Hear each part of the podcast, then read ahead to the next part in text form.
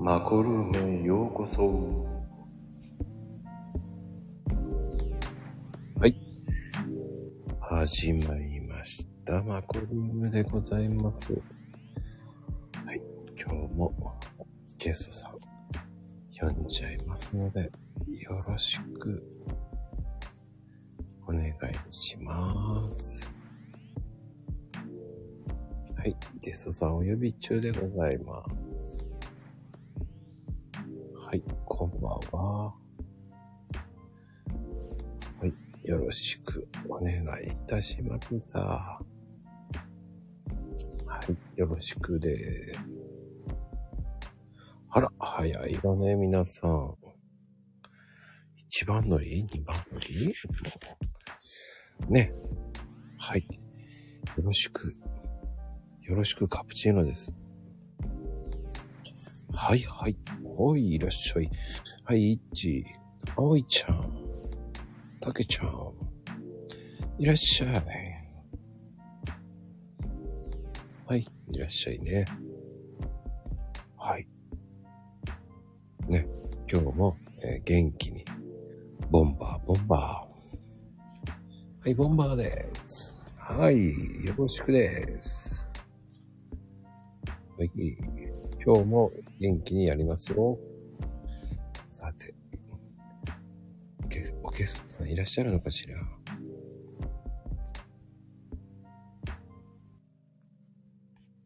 はい。いらっしゃいませ。はい、いらっしゃいませ。マコルームですよ。はい。あ、かなこちゃん、こんばんみ。はい、こんばんみ。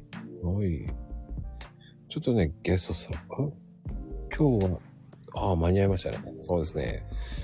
まあ、間に合ったけど、いつ寝るかわからないカラコちゃん。いらっしゃい。はい、いらっしゃいますし。さあ、今日のゲスト、はるこちゃん。こんばんは。お待たせしました。いらっしゃい、待ってましたよ。お願いします。いやー、もうピアノが小さく見えるはるこさんですからね。手のひらに乗っておりますね。もう素敵ですよ。手のひらを太陽にではなく、手のひらをピアノですからね。はい。いや、前回から、まあ、ね、あの、出て、ちょっと経つかな、だいぶ。そうですね。前回いつでしたっけ 思い出せないです。まあ、遠い昔です。遠い昔ですね。100年ぐらい前でしたっけそ、そんな昔じゃないよね。 いや、6月ですよ。そうですね。うん、でも、6月、まあ、近いといえば近いし、遠いといえば遠いのか。そうですね。うん。どうですかその後、ちょっと、影響少しはなくなってきました。うーん、そうですね。今私、勤務先のあのデイサービスでも、あの、隔月で演奏させていただいてるので、うんうんうん。はい。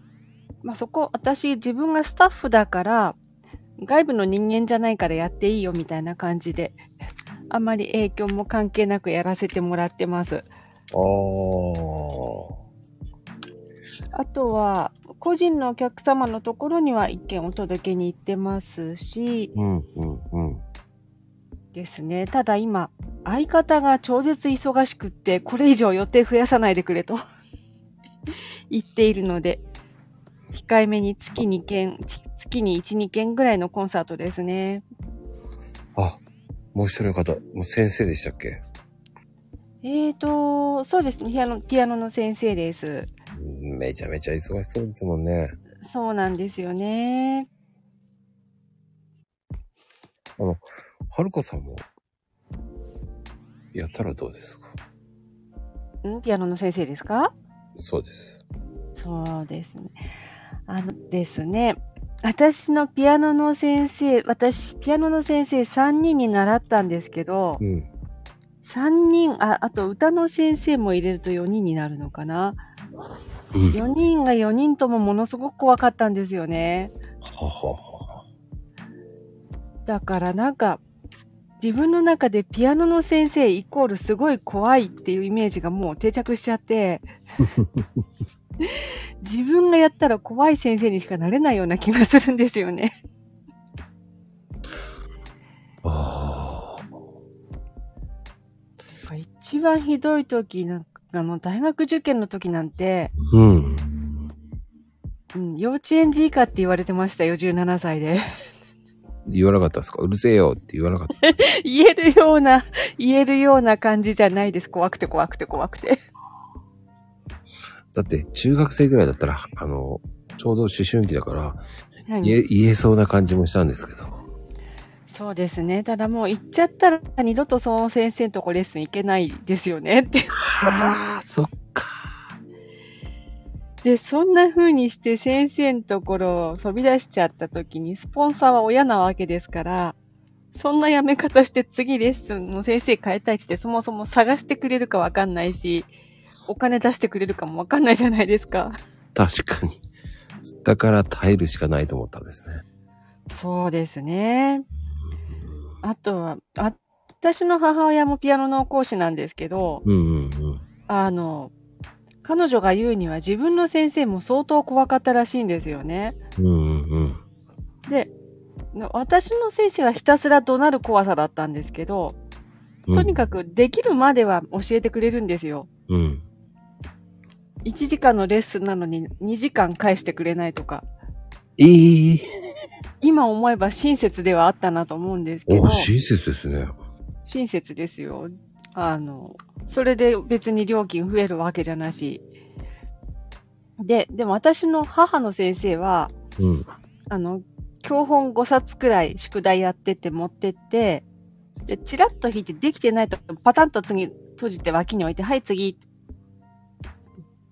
はい次、はい次。あ、今日全然見られるのないわね。じゃあさようなら、みたいなええ感じだったらしいんですよね。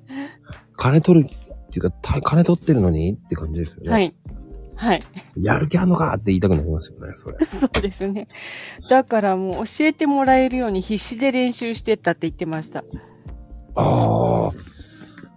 そういう時代だったんですね。そうですね。怖っ怖っだからまあ2時怒られて2時間返してくれないなんてなんていい先生なのかしらなんですようちの母に言わせれば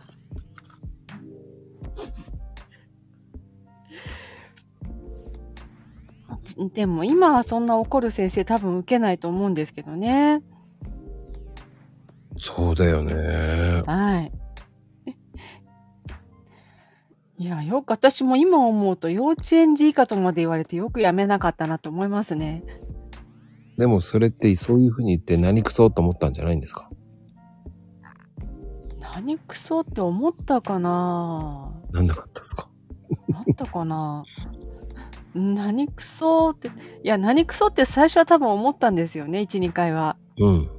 でも、どんだけ頑張ってやってても幼稚園児、うーん、未だに覚えてますけど、幼稚園児以下か信じられないか、もう我慢できないあか、あ。まあ、そんな感じでパリ雑言だったんで、なんか、うん。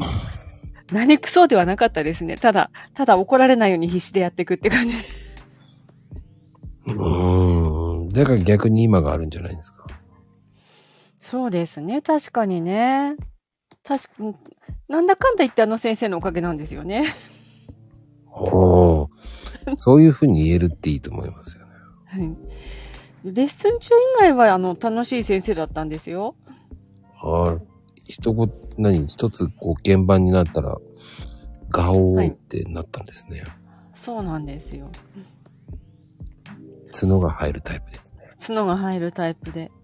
でも、レッスン室にドールハウスがあったりとか、ええなんか、鈴を集めるのが大好きだったりとか、かなり乙女なところがあって、なんででしょうね。ピアノなのん先生。ででしょう。ね。ピアノの先生って、ちょっとゴスロリ系多いんですけど。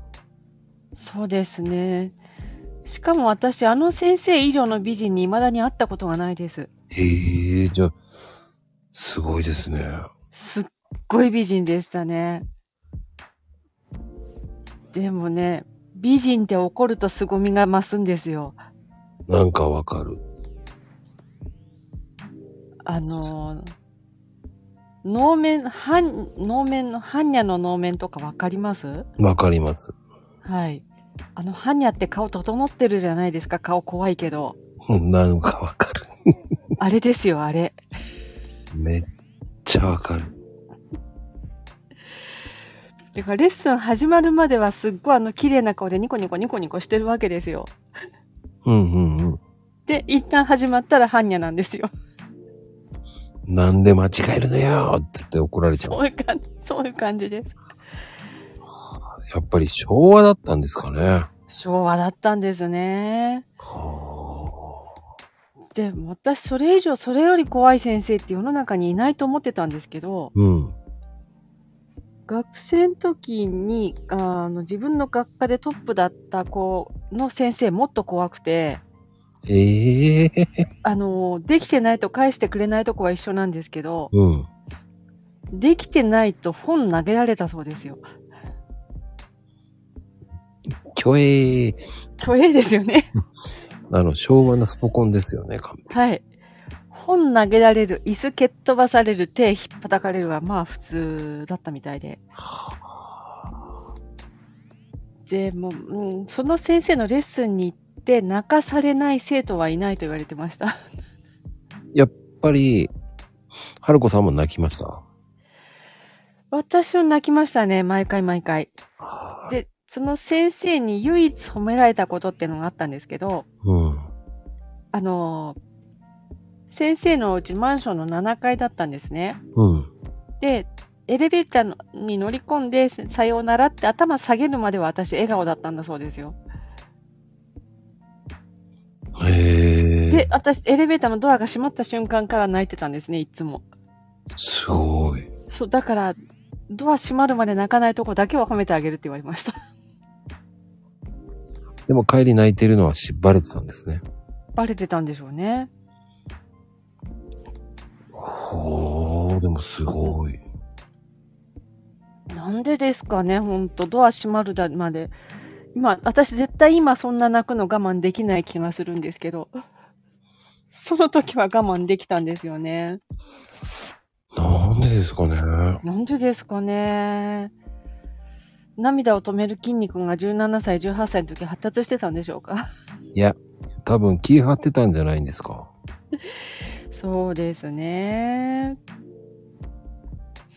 だってあの、ありますよね、多分ね。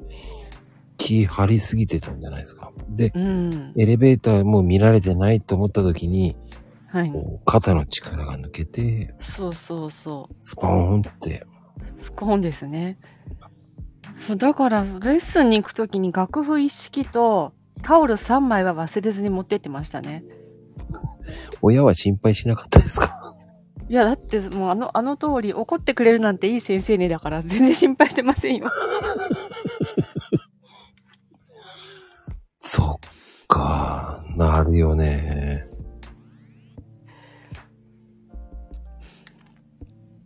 まあでも今思うと、今そんな教え方したら多分、まあ多分というかまずいでしょうね。うーん。そうだよね。うん。なんでしょう、あの、意外と、こう、音楽って、あの、体力系じゃないですか。はい。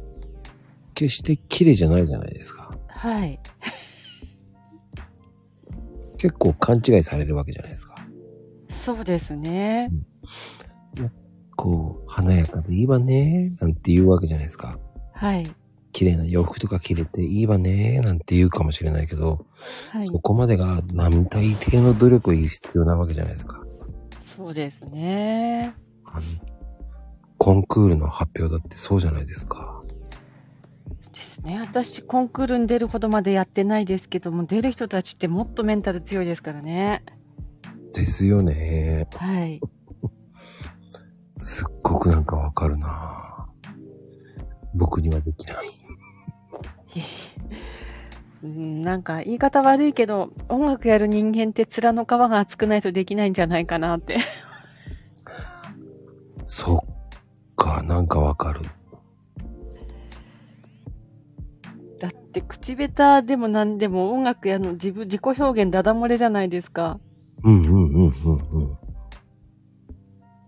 だからまあその人の人間性とか全部出ちゃうんで、うんうんうんうん。私、例えば自分が嫌いな人間と我慢して5分話してることはできるんですよ。ああ、よかった。僕、はい。嫌いじゃあない。あ、な、なんですかそれ。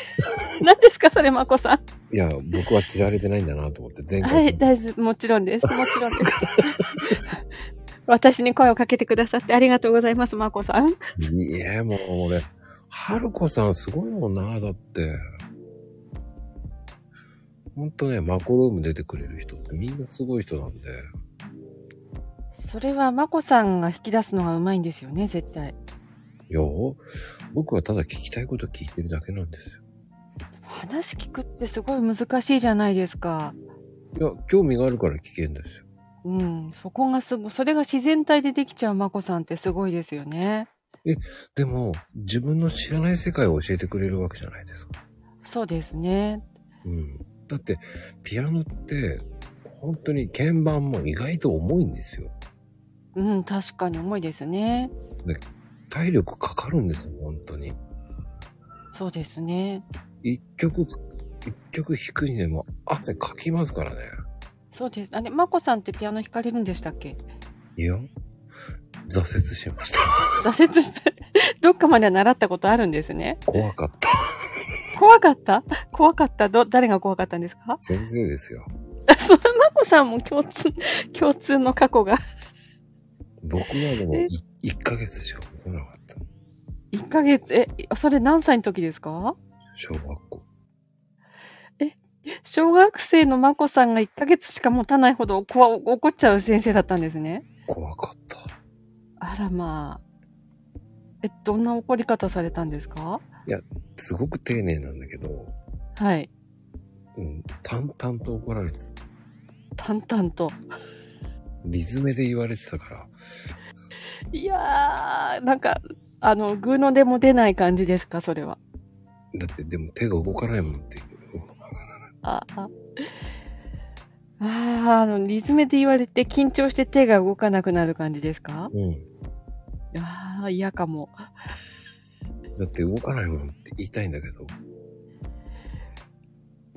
いやあーそー、のどう導入期にそれはどうかと。なんだろう。怖ーと思いながら。えー、なんかもったいない。 もったいない。でも、いや、手動かないよと思って。うーん。最初は楽しいんですよね。はい。楽しかったんですけど、だんだんこう、苦痛が、指が動かなくなってって、うーん。わかりますよね。こうそうですね。あの、歯がゆいんですよね。うんうん。でも、はるこさん手が動くからまだいいんですけど、その、なんでしょう。5本5本、10本、それ以上にまた超えれていくわけじゃない。はい。それが俺、それが分かるってすごいんですよ。その、そっから、そっちまで行った時に外すんですよ。うんうん。そこの位置がいまいち分かんないんですよね。そうですよね。もう手が飛ぶときって最初どうしてたのかなって思いますよ。あれは、自分で位置分かるんですか、やっぱ。うーん、私はうまくいかないときに母に、その飛ぶ先を見るのよって言われましたね。だから見てたからなんとかいけたのかなと思うんですけど、おー、飛ぶ先見るんだ。あとは遠くまで飛ぶときは、うん。なんか A 地点から B 地点に飛びたかったら、そこ直線じゃなくて曲線で虹を描くように行けみたいな感じだったかな。虹を描く。虹って、まあ、虹を描くように行くみたいな感じだったかな、確か。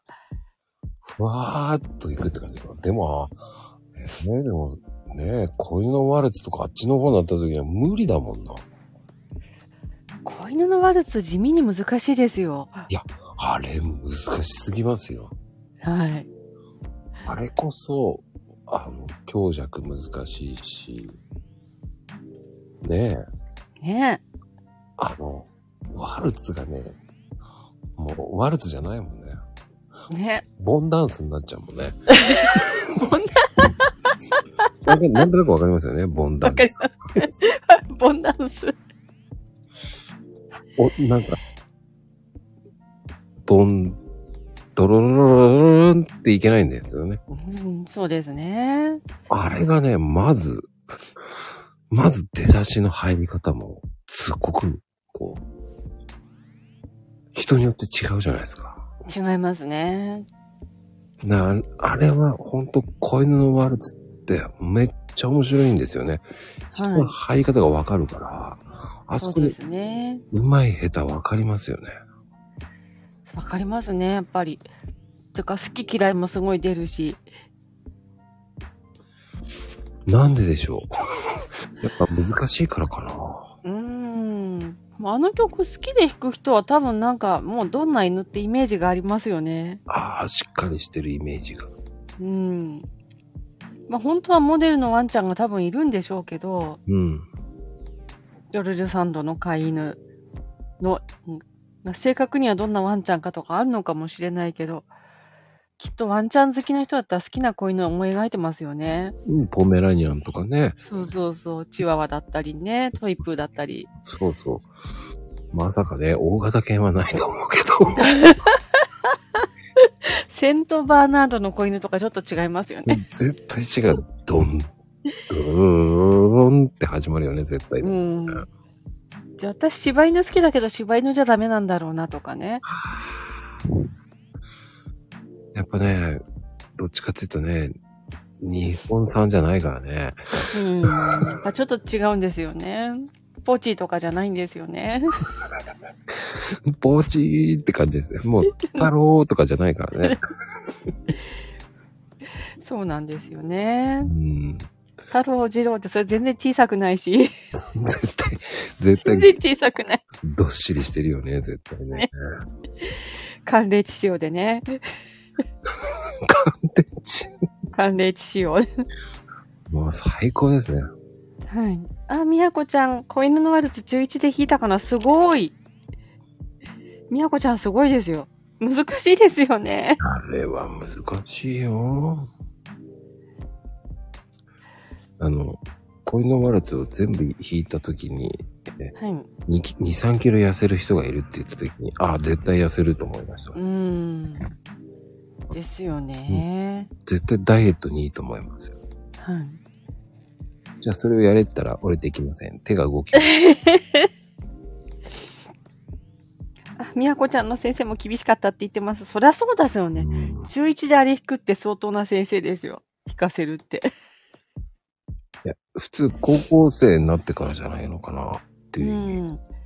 多分ね、みやこちゃん中1時点で比べたら私よりずっと上手いです。うん。中1でとか中2とかでやってるったらすごいですよね。うまいですよね、やっぱ。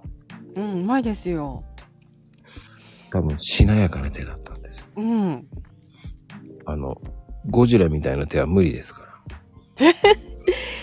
でもね、ピアノやってる人って手のひら熱いですよ、すごく。わかります。で、ね、なんか、ピアノ筋とかいう言い方するんですけど、小指側の手のひらが、ちょっと力入れると森って段ができるんですよ。あ、それピアノどこですね。はい。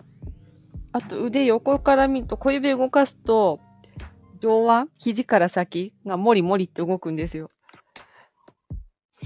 もう、本当にそこまで行く、行くまでが大変なんですけどね。そうですね。やっぱりエレベーターで泣いてる人は何人いたやら。ね。 いや、でもね、私その門下では本当ぶっちぎりで下手だったんですよ、本当に。だから、あの、同じ同級生とか同い年4人いたけど、泣かされて帰るのは私だけでしたね。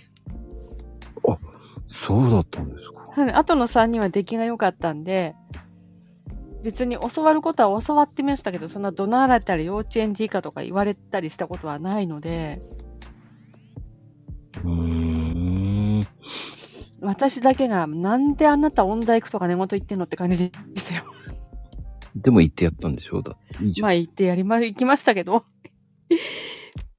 行きましたけど、マジで寝言はやめろって感じでしたね。でも、そういうバネがあったからやれたんじゃないかな。そうですね。結果的には感謝してますよ、やっぱり。うん。ででもね、そういう先生って本当はいい先生なんですよね。そうですね。いや、本当教員時代に思いましたけど、諦めて何も教えない方がはっきり言って楽ですからね。たそうか。確かにそれ言っちゃおしまいだよね。はい。で、大学入ってからみんな友達それぞれ違う先生についてて、同級生で私と同じ先生人いなかの人いなかったかな。あ、そうなんですか。いなかったんですよね。で、やっぱ大学の時の先生もすっごい怒る人だったんですけど、なんか羨ましいって言われたことありましたね、同級生に。えうんちゃんと教えてもらえるんだからって。ー、あ、そっか。ニコニコしてるばっかり何も教えてくれないって言ってる同級生いたんで、ああ、なんかそれもそれで身になってんのかどうかわかんないってやつですよね。そうですよね。もう親のすねかじって高い学費払ってもらってんのに教えてもらえないってのはなかなかに辛いですよね。うんはい、そこまで。では、明日、来週ね、なんて言われて。そうそ うそう。よく頑張ったわね。はい、じゃあ次これやってらっしゃい、みたいな。次の課題ね、頑張って、とか言って、よくやってるのよ、なんて言われていいんだよね。ね。逆に怖いよな。ですよね。怖い。もう嫌がって厳しい先生に変えてくださいって、で、先生変えた人もいましたからね、同級生には。あ、でも、そう、な、結局、その、小さい頃からやってる方が多いんで、そういうふうに怒鳴るのが当たり前だっていうのもあるんじゃないですか。まあそう逆にそうですね。逆に優しすぎて怖いこの人と思っちゃう。うん。そうですね。うん。なりますよ、絶対。ただ、私はいつも毎週レッスン行くときに同級友達に、うん、じゃあ今から殺されてくるからって挨拶してレッスン行ってたんで、怖っあ、春子の先生すごい怖いんだってみんな知ってましたね。 いや、そう。そりゃ怖いよ、と思うよ。殺されてくるとまで行く、行って、レッスン行くのあの子くらいだとか言って。 それはそれで鬼だよね。はい。まあでも、それが今となっちゃう、その思い出に言えるっていうのはね、これはすごいと思う。そうですね。うんなかなかさ、その、できないことですからさ。そうですね。うん、絶対経験、いい経験もらってるよね。まあ、それは確かにですね。うん。高い学費親に出してもらったけど、その分は勉強させてもらったなってき、きっちり勉強させてもらったなとは思いますね。十分元取れたんじゃないですか。うん。元は取りましたね。元は取りました。頑張って。泣きながら。うん、でも、それをね、聞いて、こう、華やかな世界じゃないんだね、なんて思う人も増えてると思いますよ、だから。そうですね。うんだって、本当に綺麗な仕事じゃない、仕事っていうわけじゃないけど、綺麗な、うん、感じではないですから、うん。うん、かわいいね。もみじ歌わされた。ああ、もみあ、ひ弾き、弾き歌いかなもみじ歌わされたよって。そうそう、ピアノ弾きながら歌うのとかあるんですよね。今日、あ、小学校の先生の試験ってそうなんだ。ありえない。弾きながら歌うの難しいんですよね。いや、もも僕無理ですよ。うん、私もあの授業であったけどすっごい苦労しましたやっぱり練習して、練習するしかなかったんですかうん歌いながら弾こうと思うとまず歌ピアノと歌別々に全部覚えてないと無理ではいはい。楽譜見ながら両方見ながら弾くとか無理でしたね私にはほうほうほうほう。あと、歌すごい当時苦手だったんで余計に緊張しちゃって、ピアノの前に座って歌うの無理だったんですよね。逆、意外ですね。うん。歌は本当緊張して苦手でしたね。それが意外ですよね。そうですか。なんでもこう今は平気になっちゃったかな。淡々とこなしそうなイメージ。うん。だってあの、音大生でカラオケ行くとか地獄ですからね。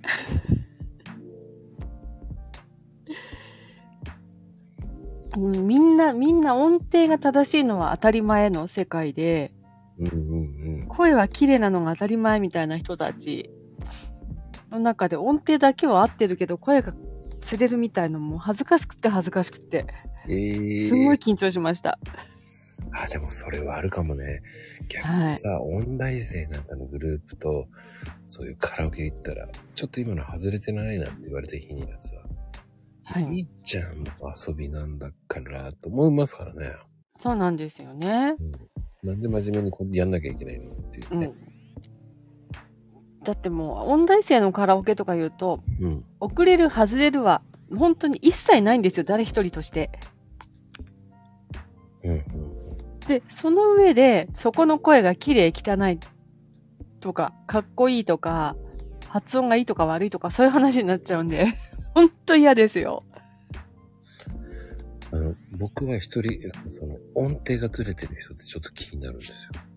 うんわかりますかねうんなんか歩き方も、なんか、リズムよく歩いてない人になると、え、え、そうなのかいって言いたくなるうね。ーん歩き方でリズム良くない。あ、それ面白い目目の付けどころですね。うん、あ、そうですかはい。なんかね、こう、暇な時、ふっと見ちゃうんですよね。リズムよく歩いてる人とか。うん。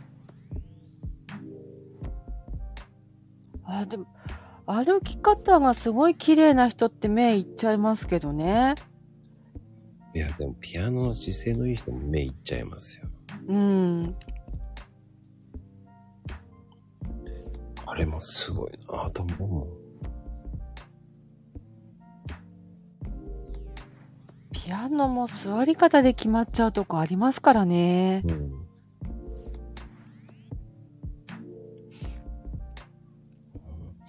でやっぱり、その、やっぱりこう、ピアノやる人って一目置かれてたからね。うんもう静香ちゃんのイメージ強すぎなんうだ。ん。あそうですね。しまあ、静香ちゃん。あれ静香ちゃんってバイオリンもピアノもやってるんでしたっけそうそうそうそう。すごいお嬢様だな完璧に、その、ピアノだけじゃなく、バイオリンもやるってことはお嬢様ですよ。そうですよね。だって、え安いバイオリンでも15、6万もするわけじゃないですか。うん。しかもあれ、あの、サイズアップしていくんですよ、バイオリンって。そうですよね。はい。大人になるまで何本買うんだろうって。 2、30本買うんじゃないですか。マジですか ?2、30本 でも4分の1とか2分の1とか4分の3とかありますもんね、サイズ。うーん。でなんか、こう、あるじゃないですか、こう、湿度が高かったらこれとか。うんうん。ね。そうですよね。そういう。そういうのまで考えちゃってるわけじゃない。はい。いや、僕無理だなと思ってた。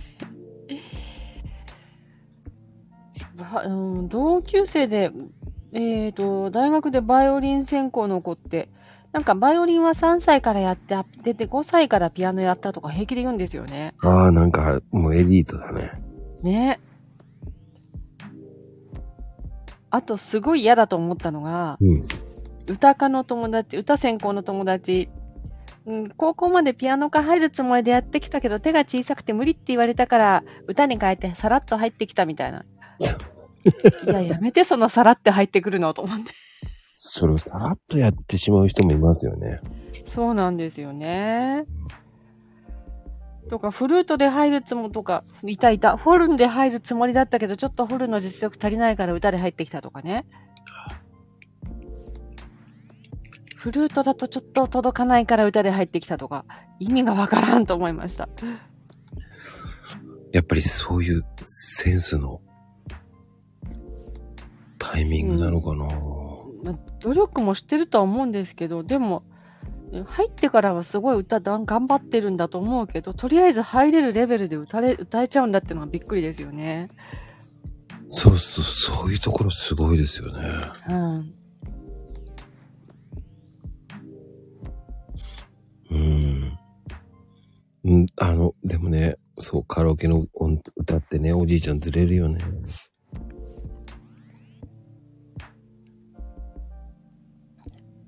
えいや、なんか友藤さんすごいこと言ってる。おばあちゃんが孫を歌った後にギザギザハートの子守歌を歌っててレパートリーの広さ、かっこいいなかっこいいおばあちゃんだね。かっこいいおばあちゃん、チェッカーズチェッ。カーズ歌うんだ。でもそのおばあちゃん、つまりはチェッカーズがヒットしてる頃、そんなおばあちゃんじゃなかったわけですからね。そうね。田村正和ぐらいの人だったんでしょうね。うん、なん全然いけると思う。でもかっこいいですね。それもすごいよね。うん。ちょうど田村正和と同年代だと。うん。だってそうだと思うもん。だってそうですね。人気あったわけですから。そうですよね。懐かしのですよ、皆様。うん。懐かしい。でも音楽、あ、昭昭和昭和。ま自さ分かはず。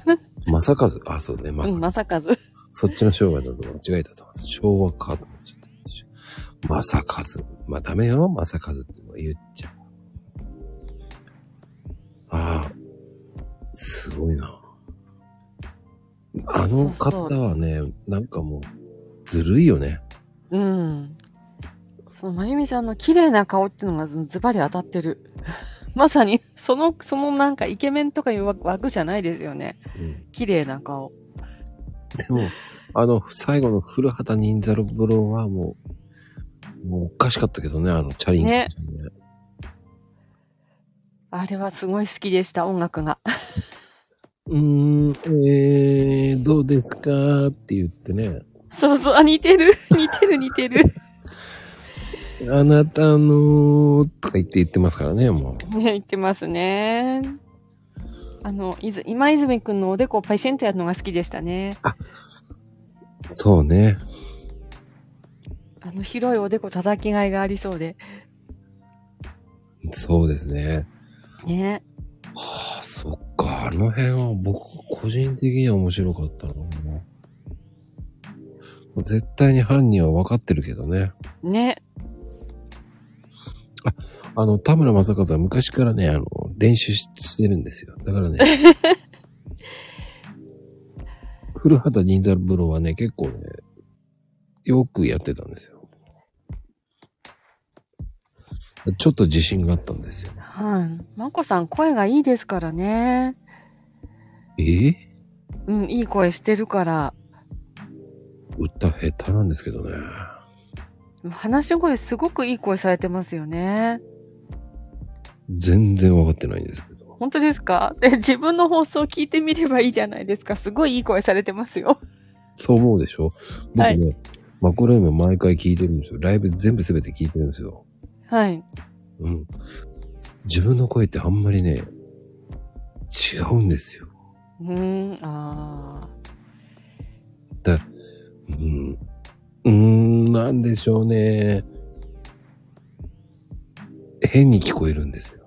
ー。あー、わかります。うん自分で聞いてる自分の声と、録音された自分の声違いますよね。そうなんですよ。そうなんですよ。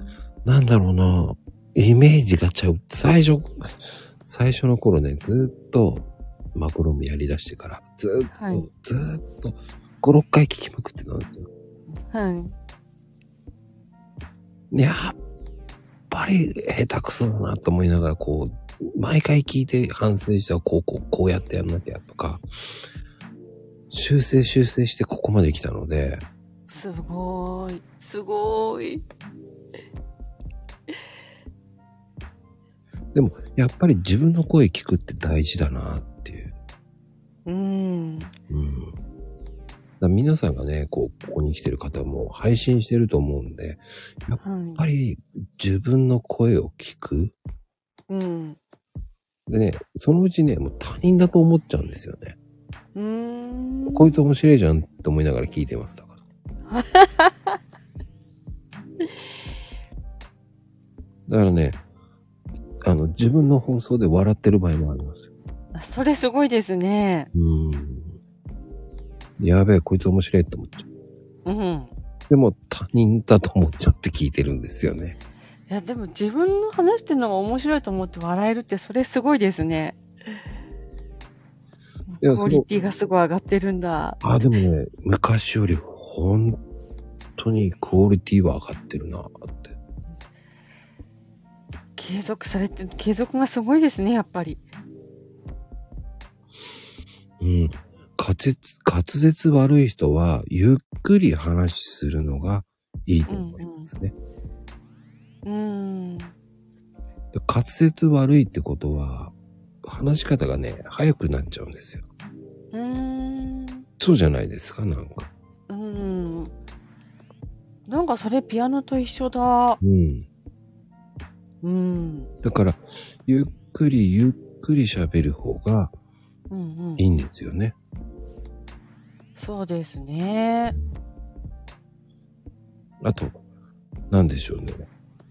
僕、トークは、その、音楽と一緒だと思ってるんですよ。うーん。こう、掛け合いじゃないですか。うんうん。そうですね。うん。だから、同じリズムになるように、うんうん。話すようにうーん。してるかな。相手がゆっくり話してたらゆっくり話すとか、うん。相手が早かったらちょっとテンポ上げるとか。う。うん逆にテンポ速い人はゆっくりします。ーん。こっちに戻そうとする。うーん。なるほどね。うん、あの、自分がゆっくりなれば、うんうん。はい。相手もゆっくりになるじゃないですか。はい。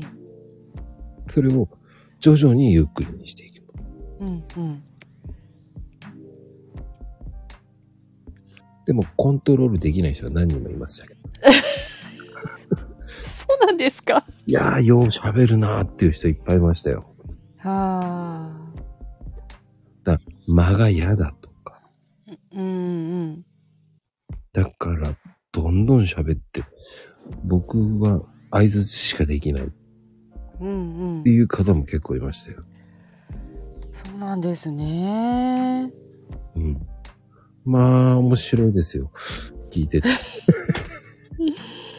や私、冒頭、暴走してたかも、すいません。え、全然ですよ。心地よいですよ。本当ですかありがとうございます。あの、暴走してる人がいますっていうのは、春子さんがしてたら、そう、そういう話しないと思います。面と向かって言えないと思います。うん。まあ、普通はそうですね。うん。だから、あの、リズムって大事かな。だかうんうん。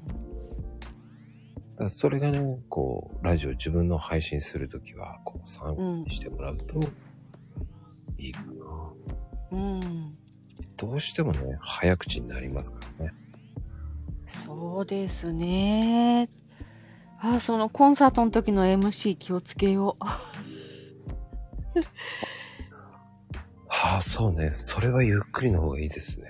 うん。なんか緊張してると早くなっちゃうんですよね。あ、逆なんですよね。緊張すればするほどゆっくり喋った方が、うん。あの、相手はゆっくり聞いてくれます。そうなんですよね。そう早くなっちゃうし、甲高くなっちゃうし、一本上司になっちゃうしって、もう緊張してるとやばいですね、本当に。はあ、だから、緊張してる時ほど、あの、トーンを下げる方がいいと。うん。ワントーンを落とすと、落ち着いて声に聞こえますよ。そうですね。僕も、でも焦ってる時いっぱいありますよ。うん、そうなんですかもうい、もうしょっちゅうです。それを、ゆっくり低音にしてるからわかんない。うん。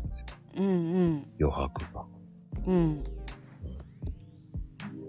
でも確かにゆっくり話してると考える時間とかもできるしうん。相手の言葉反芻する時間もできますよね。うん、そうなんですよ。うんうん。だからそこのね、あの、テクニックって面白いですよ。うん。そうですねまあ。気をつけよう。多分それは役に立つと思います。はい。うん。マコルームって僕そうですね。だから、他のチャンネルとか僕やってるんですけど、はい。まあ、テンポ違いますもんね。だから、そうなんですか。テンポ変えてます。だからうーん。まこさんが何人もいるみたいな。ああ、どうなんでしょうね。やっぱ、意識してますよね。そうのーんチャンネルチャンネルに。うんうん。なあ、知れずと、知らず知らず、こう、なんだろうな。変えてますね、だかうん。ら。いや器用じゃないんだよね。そうしないとメリと張りがないし。うんうん。で特にマコルームっていろんな方いるじゃないですか。うん、そうでもすよね。そう。でも、ツイッターで繋がってるから、はい。だからこうやってハルコさんともスパーッと話せるわけじゃないですか。はい。これ繋がって、リプとかもやってるから、わかるわけじゃないですか。うん、そうですね。うん、だって、え、昨日でしたっけホール、昨日昨日コンサートでしたっけなんか。あ、聞きに行った話ですかうん、すごいですもんね。行ったんだ、いいなぁと思いました。今こっち、あの、私横浜なんですけど、うん、あの、音祭りってイベントやってるんですよ。うん、うん。 9月から11月ぐらいまでかな。で、まあ、横浜市内でいろんなコンサートやってて、その一環だったんですよね、昨日は。うん、うん、うん。なので、まあ、ちょっとお手頃な値段で聞きに行けるんですよ、この期間は。えー、これ昨日のはプロのサックス、サックス四重奏だったけど、プロデュースしてるのが中学生だったりとか、えー、かなり面白い企画でしたよ。おーそれはそれでいいですよね。はい。いいな、行きたかったな、そういうのってうん、やねっ。ぱりお手頃に聞けるのってありがたいですね。うん、うん、うん、いろいろ聞いてみたいときには。うん、うん。そういうのいいですよね。はい。音楽に触れる時間ってそんなにないですからね、皆さん。うん。そうなんですよね。だから皆さんもね、音楽を聴くっていうのも、あると思いますけどね。うん、たまにはこう、普通に音楽を聴くのも、生歌を聴くっていうのが大事だと思うんですはい。じゃあやっぱりカラオケに行くでもいいじゃないですかね。よね。まあ、部分的には生歌になるから。うんうんうん。聞きたいなって言われてもね、ね姉ちゃんみたいに歌いませんから。いや、今ここで歌ったらぬかみそが腐るからちょっと。うんそれはね、ぬかみそがくさ、リアリティあるな。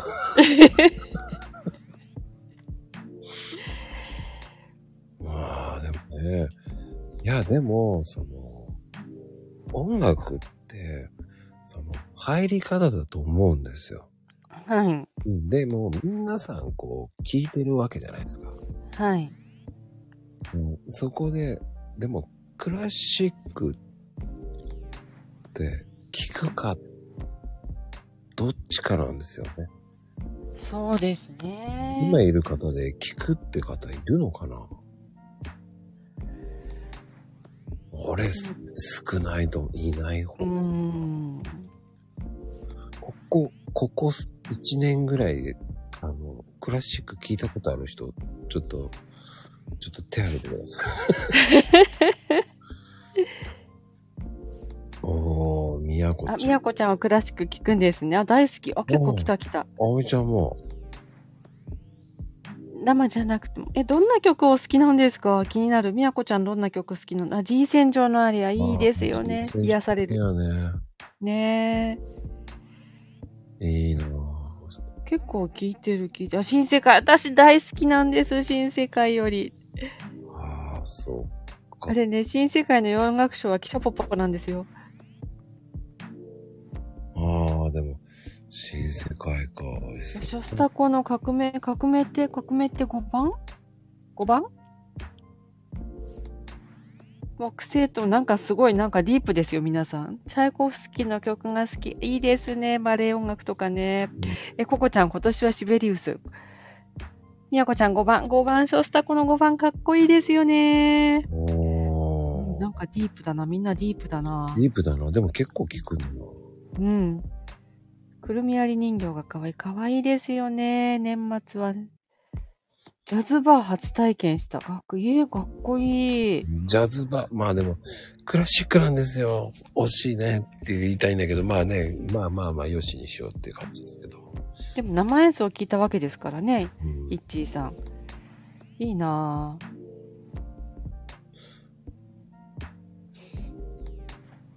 そうね。あ、あれ、見ましたあの、ピアノの森、あ、アニメ。見てないか。ピアノの森、漫画、漫画ですよね。アニメ見てないんだ。結局なんかそう、6月にアニメいいよって言われて結局まだ見てない。あ、見てないんですね、まだ。まだ見てない。ごめんなさい。いやいや、いいですよ、いいですよ。うん。まあでも僕、ショパンが好きだからな。うーん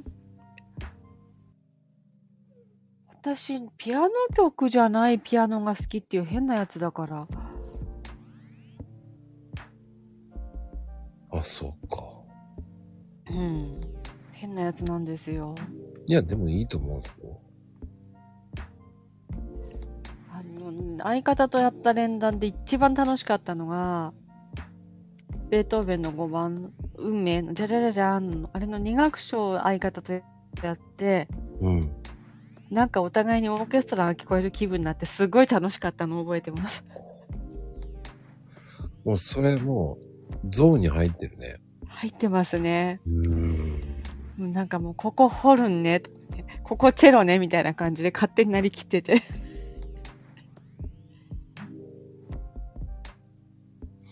やっぱアニメからなんだ。友藤さん、札幌教、交響楽団、行ったことはある。いいですね。まゆみちゃん、若い頃って、どれぐらい前ですかやっぱ、のためなんだね。のだめってもう何、16年ぐらい前になりますうん。それぐらい前になるかね。そのぐらい前ですね。で、まこさんって大河ドラマ見てますタイガーうん。見てないです。そっか、残念。え、どうしたんですかうんいや、今日ね、うん。あの、鎌倉殿で、あの、撃たれちゃった平賀智正っていう人がいたんですけど、うん、うん。あこの人のだめで、S オケでコントラバス弾いてたよねって思ったんですよ。ああ、あの人ね。うん、あの人、あの人だったんです。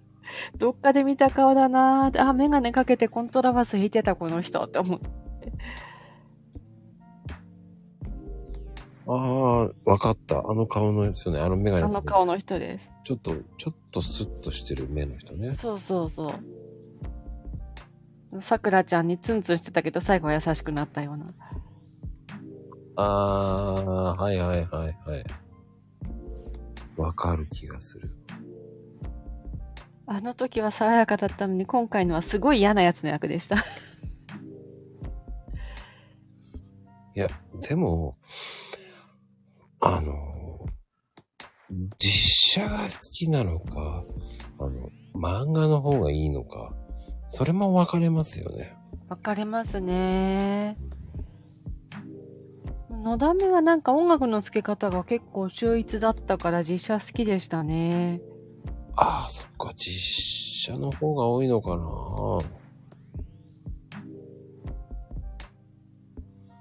な。まあね、音楽アニメって本当にこう革命を起こしたっていうのは結構本当つい最近ですからね。うん、そうですね。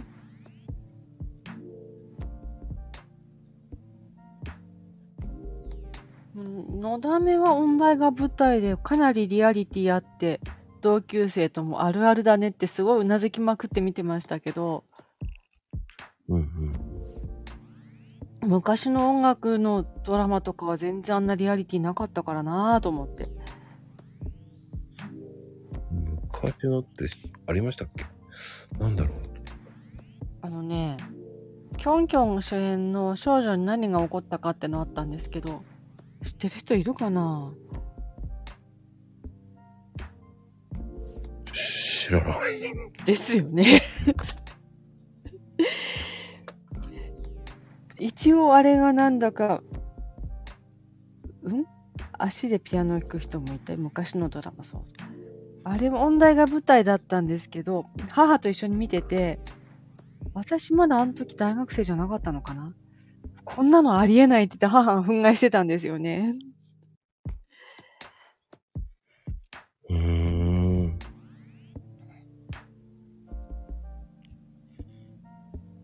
あのだめは、そうそう。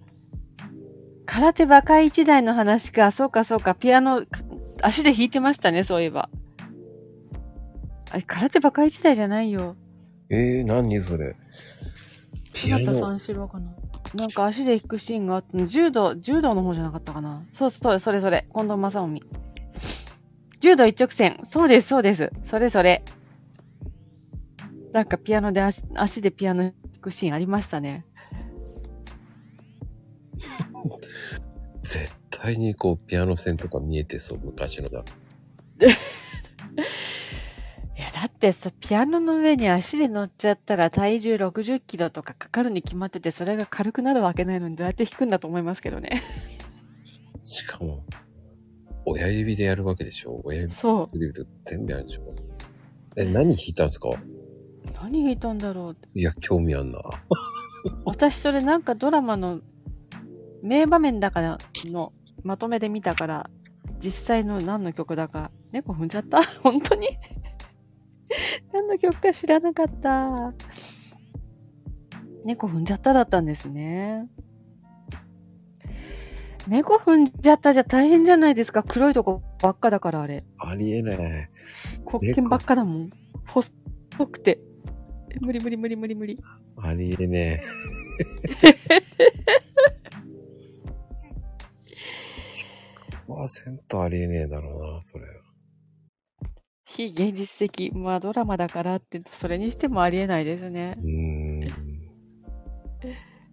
昔のドラマって突っ込みどころ多かったんだなぁそう、絶対違う鍵盤踏みます。だって細いもん。うん、だって。でも、僕的にはこう、 やっぱり音楽のアニメを一世風靡させたっていうのは、ナナとか、うんうん。あとペックっていうのが、やっぱ音楽の最初なのかなと思って。 7って、あれ、漫、すごいその漫画が大好きって言ってる友達いました。読んだことないんだけど。ナナねナナは、ナナが好きな人すんごい多いですよね。だって、あの、矢沢愛がね、連載してる、はい。あれはね、中島美嘉と宮崎葵が主演したやつよね。まずキャストがすごいですね。そうそうそうそうああの、黄色のコルダも良かったですよね。うーん。さっき誰か言ってましたね、金色のコルダって。ね黄色のコルダね。あと、なんだっけ、デトロイトメタルシティとか。デトロイトメタルシティって、それも宮崎葵じゃなかったでしたっけ違ったかなまあ、そんな、確かそんな感じ。ああ、宮崎葵出てた。ですよね。えーって思うようなビジュアルだったよ うな。あと、軽音とかのダメ。うん。あと、なんだろうな。なんだっけ。なんかタイトル思い出せないんですけど、あ、あ漫画だけど、あのなんか吹奏楽で野球応援する話があったなと思って。あのね、個人的にはあのね、坂道のアポロンっていうね、はい。ピアノの話こう、なんかタイトルがすごい素敵じゃないですか。そうなの、ノスタルジックな感じでいいんですよ。いいですね。しかもアポ ロン。すごく素敵。おすすめです。あの、元祖はいつもポケットにショパンですね。はあ。いいです。実は昭和ですけど。いやいや、それいいと思います。ああ、でも皆さんもね、やっぱり、あ、友藤さん、フリカンシンフォニー大好きです、私。かっこいいですよね、あの曲。ああ、そっか。アメリカンシンフォニー行ったらもうね、応援団だよね。うん。あれでちゃんとゾウさんがパオーンって鳴くバンドはうまいんですよ。うーん。いやー、ひ面白いな。皆さん、音楽結構言えば出てくるね、なんと出か。てきますね。あの、前に本、ちょっと話それちゃうんですけど、本屋さんで吹奏楽あるあるっていう本立ち読みしたんですよ。うん。そしたら、各パートの楽器ごとのあるあるが書いてあって、で、いつも穏やかなホルンの面々が、アフリカンシンフォニーの練習になるとギラギラした感じになるって書いてあって爆笑しました。うーん。なるなる。ああ、みやこちゃんホルンだったんですね。ギラギラした感じになりますね。あ吠えるのよ、そう。あのね、しょっぱなから吠えますもんね。ででも、その吹奏楽の、あの、しあの、アニメってあるんですよ。ああ、はいはい。もう、ユーフォニアムっていう、ああ、あれはね、京アニが作った、まあ、綺麗なアニメですよ。え、見てみたい。てか、タイトルが、ユーフォニアムってすっごいタイトルですね。いや、あの、小説が原作なんですけど。うん。小説どっかで見たことあります。その楽器を選ぶのが秀逸だと思って。あのね、京アニのね、制作でめちゃめちゃ綺麗なんですよ。事件前だったんで、うんうん。もう、最後の、すごくいいんですよ。はい。京アニはね、神ですよ。うん。僕本当に、こう、京アニって大好きなんですよ。まこさん、幅広いです ね。え、そうですか なんか何でも知ってそうと思って。いや、もう京アニ僕大好きなんですよ。そうですかう。ん。まあ、あの、最近だと、京アニのあのね、シーシークレットエヴァーガーデンっていうのがね、映画館で僕ね、泣きましたから。うーん。泣けなかったんだけど。え泣けなかった。そう、家でもう一回泣きました。だから。あ、そうなんですか。あまりにもみんなが泣きすぎて引いたんだもん。ああ。先に泣かれたから泣けなかったんですね。そうなんですよ。うわぁ、泣きそうと思った時に、もうめちゃめちゃ絵が綺麗で、うーん。そっちの方に感動しちゃって。うんうん。周りがね、もう、こうこれはあった時に、こう、あれわかりますこの、うん、うんで、この、すすり泣く音。そうそう。もうあっちゃこっちゃから聞こえちゃって、もうみんな泣いてるんですよ。うんうん。もう俺はもう目がうるうるしてたんだけど、一つだけこう、落ちたぐらいでしたね。止まっちゃったんですね。うん、まあ一粒の涙ぐらいは出しましたけどね。うんうん。で、改めてお家で泣いたと。うーん、だやっぱりこう、アミオレット・エヴァーガーデンって本当にいい映画なんですよ。メモっときます。てかメモがいっぱいになりそうだ。そう。すべてがやっぱり京アニなんですよね。まあ、綺麗ですよ。私の知らないことが世の中にたくさんある。もうこれはもう本当に見てっていう感じですよね、皆さんね。無知ですいませんでした。これから見ます。でも、はるこさん、これは見てって感じ。はい。わかりました。これは見ます。ああ、おいちゃんありがとうね。だバイオレット・エヴァーガーデン僕待ち受けにしてますからね、画面の。へえ。春日もいいね。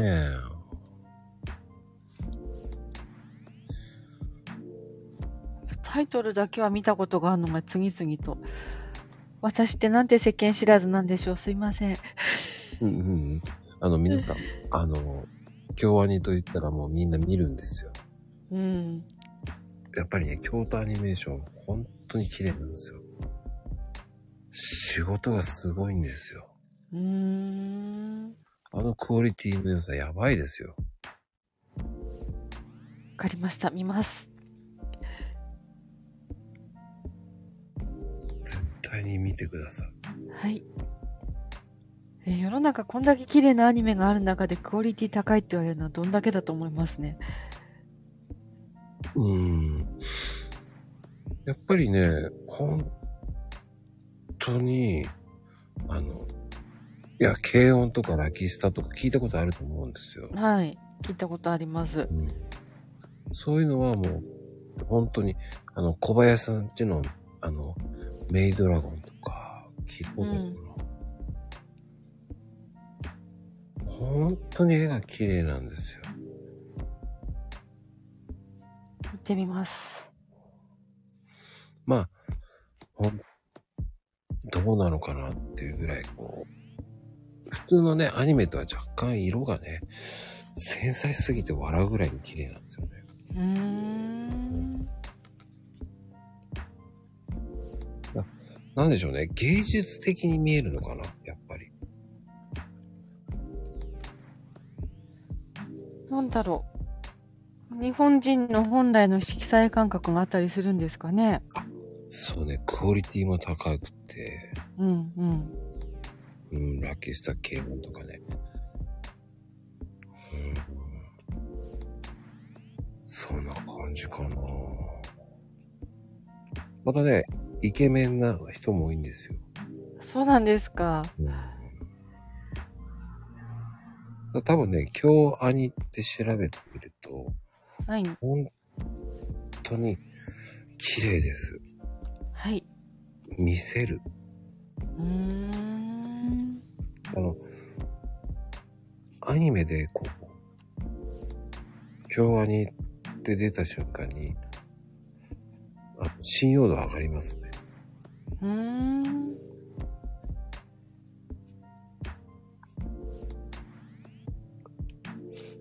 どうなんだろうっていうぐらいね。もういい仕事してるってみんなが分かってるわけですね。うん。違うんですよ、やっぱり。うんうん。だ簡単に言うとジブリ、まあジブリでいい世界もあるんですけど、うん。その京アニはクオリティが良すぎるんですよね、透き通って。うーん。だから皆さんね、マニアのか、マニアックな映画、あの、アニメとか見ると、そうなるんですよね。うーん。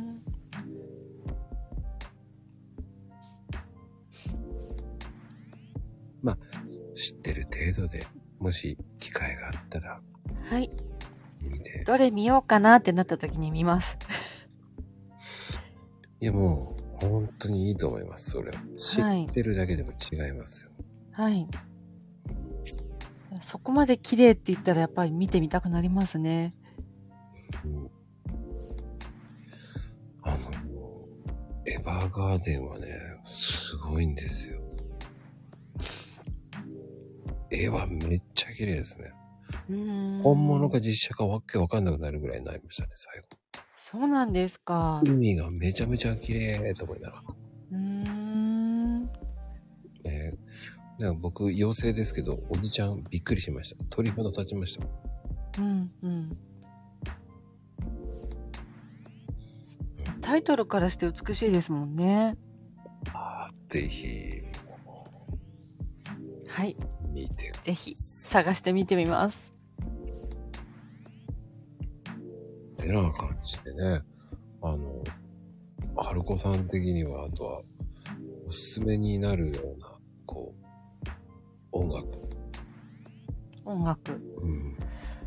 えっ、ー、とね、皆さん結構クラシックお好きだったんで、うん。あのね、私あんまりバロック音楽ってバッハとかそれより前の詳しくないんですけど、うんうん。友達がやってバロックのチェンバロとかのレッスン受けてて、うん。あの、あんまりね、楽譜にきちっと書かれてないらしいんですよ、その辺のって。楽譜の下に数字が書いてあるだけだったりとか。えー、そうなんですかね、バロック。うん、らしいんですよね。なんか数字が書いてあって、それで和音を弾いてくみたいなことがあって、うん。え、なんかそれってジャズっぽくないって思ったんですよね、話を聞いてて。うん。うん。うん。で、ちょっと面白いなーってのと、あと、パッと名前が出てこなくて申し訳ないんですけど、ジャズピアニストの人が、ガチでバクラシックのバッハを弾いてるアルバムがあって、それがすごい上手かったんですよ。うんあと。ね、これも誰が弾いてたかって思い出せなくて、本当申し訳ないんですけど、バッハの平均率ってピアノ弾く人だったら旧約聖書な特集があるんですけど、うん。これを一曲一曲、原曲のクラシック弾いて、ジャズアレンジ弾いてっていうのを、全24曲全部あるやってアルバム作った人がいたんですよ。ええー、すごいな。すご、すごかったですよ、それは。そのアルバム実家に置いてきちゃったかな 実家に置いてきちゃったなすいません。その時聞いて飽きちゃって置いてきちゃったんだ、きっと。でもなんかそういう面白いのがあるよってのを思い出しました。いや、でもね、そういうの参考になりますよ。うん。だからなんか結構飽きん、なんかジャズ好きな人ってか、好きな人は、とかバロックってロックになるなと思ったりね。あの、僕、バロックって聞くと、やっぱり、ビバルディっうんうん。ていうイメージが強いんですけど。うん。ビバルディそうですね。あと、四季とか、四季そうのです春とか教科書に載ってるからうんうん。聞きますよね。あの、四季のバイオリンソロをエレキギターで弾いてるのとか、なんかどっかに動画があったと思うんですけど、おめしちゃめちゃかっこいいんですよね。おしゃれだな。おしゃれ。あと、楽譜屋さんに行ったら、はガチクラシックをエレキギターで弾く本ってのがあって、い。ええやっぱりあの、かなり早弾きなやつを全部タブ譜付きで載ってるんですよ。ええそれ弾く人がいるんだと思って。はだけど結構エレキギターの音ってバイオリンのあの細かい感じに合うんですよね。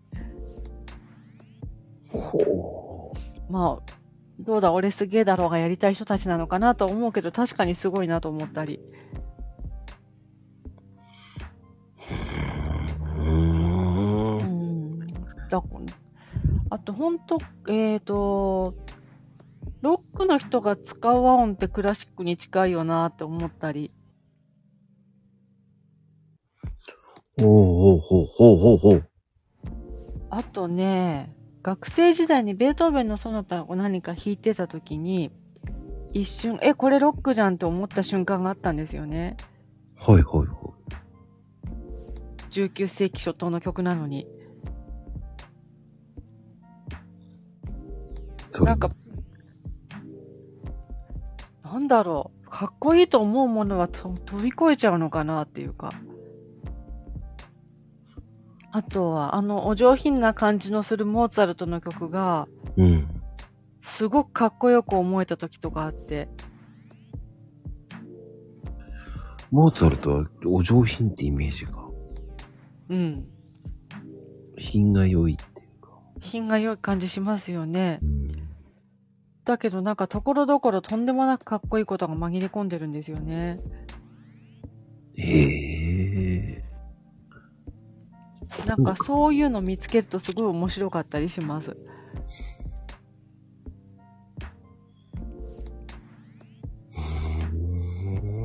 でも今こう話してて思ったんですけど、さっきクラシック聴く人って言ってみんなお好みがすんごいバラバラでしたよね。うん。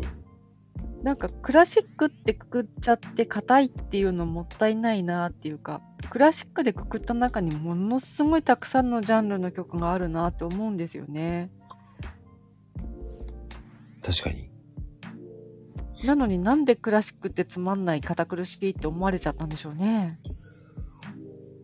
やっぱりなん、やっぱりこう、オーケストラじゃなきゃダメってイメージがあるからね。うん。オーケー中心じゃないですか、なんか。そうですね。うんはい、いらっしゃい、秋ママさん。はい、こんばんは。こんばんは。こんばんは。ね、はじめまして、お二人で。はい、はじめましてです。うん。なんかアイコンが猫ちゃんなのがなんかもうすごいかわ、そのポーズがたまりません。 かわいい。ねえ、もう、あの、うちの子です。もう親バカ全開してください。かわいい。もう親バカですよ。うん、ね、あ、ね、秋ママちゃんも結構、聞くっていうのがね、びっくりだった。意外とですね、なんか、うん。多感な時期の方が聞いてましたね、中学生の時とか。うーへえ。ん。あと、パフェ、パヘルベルのカノンとかすっごい聞いてましたね。あれ落ち着きますよね。落ち着きますね。なんかあそこら辺が好きで、中学生の時の方が今より聞いてたかもしれないですうね。んうん中高生の頃ってなんか音楽やたら聴きますよね。やたら聞きますね。なんか、はい、 その後被災市場とか聞いてましたからね。被災市場めっちゃマニアックだな。被災市場もすごい好きだったんですよ。しかもあの、人体って NHK でやってたやつの BGM の CD をわざわざ探して、買っディてープ だ。聞いてましたね。うーん。うーすん。ごい。なぜ被災市場なのにジブリじゃないんだっていう。 おーすごいなんでジブリで来るのなんで人体なんだみたいな。ジブリじゃないいい曲いっぱいありますよね、被災地上。、ありますすね。あの人は天才ですね、本当うに。ん。うん。菊次郎とさきでしたっけ、サマーって。あーすごい好あき。あれいいですね。いいですよね結構流れますよね。テレビとかでもね。そうそううんあれはそあれん、かっこいい本当いいですね。うん。あ、友藤さん、天国と地獄。私、足遅いから、あの曲聞くあ運動会心臓がバクバクします苦手運動会。あー今の時期、本当に天国の運動会って、あの天国の、ね、天国もやってるよね、天国の中国 ね。天国と地獄なんか、 でうも、んうちの子たちの学校ってクラシック流さないんですよね、運動会に。なんか、かけっこ用の、J-POP のかけっこ用アレンジみたいのがあるみたいで。そう、今違うんです違うんよ。ですなよんね。クラシッかク。流れないんですよね。今風なんですよ、今。 そうそうそう。へえ。そう。今、もう今風ですよ。曲が。そう、うちの子のびっく学校りしちゃった先この生間が若いからなのか、全ああ、然かなもいでですすよ。ね。うん、うん今の曲ばっかり。うんあれはあれで楽しいですね。そうですね。おわ、今風とか思いながらそうなんだ。聞いて。見てましたた。うん。うん。感心しちゃうんだね、じゃあ。今、ね風だわなーってそ昭和のだってあの学校は、あの、と違うんですよね。う。ね、違います、違います、違いなんまか。す、違います。まあね、あだの、アナウンスもさ、こう、棒読みだもんね。白、白、頑張れ。白、頑張れ。赤、抜きそう。あ、白1位です。っていう、こんな感じじゃ ないのあそうそうそう、確そかんなに、感確じか。に、確かに。 まあだってもう、組体操の曲とかあれでしたよ。世界の終わりでしたよ、なんか。曲が。その選択、いいのそれ。え、なんか崩れ世そうで界怖のい。終わりのやつ、世界の終わりのやつで何だったかななんかすごかったですよ。ええもう全、もう今の曲じゃんみたいな、なんか。やっぱう、んアレンジしちゃうんだろうね、今風にね。うーん。昔の勤務あ先の太学鼓校ね、で太鼓。そうね。うわ太鼓で合図するやつ。うん、組太鼓で合図。合中学図。校で、組体操にすんごいこだわりのある体育の先生がいて、あ、いる太ね、い鼓もる、いる。そう、いて、太鼓も笛も使いたくないから、なんか曲選んでって言われたんですよ、クラシックで。で、何にしたかな春の祭典だ。あーこの曲のここで、なんかこう動くみたいなことふうん。って決めて組体操やるってマニアックな先生がいました。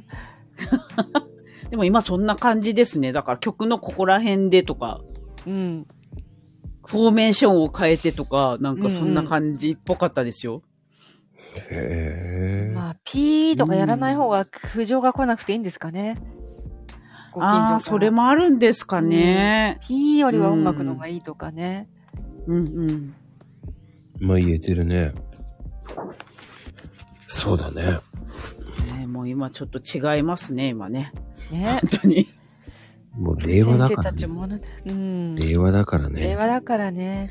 令和だから、昭和と違うのよ。うんもう昭和と違う、本当に。いやなんかもう私たちの昭和生まれの扱いって自分が子供の頃に明治生まれの人見てた感じと同じですよね。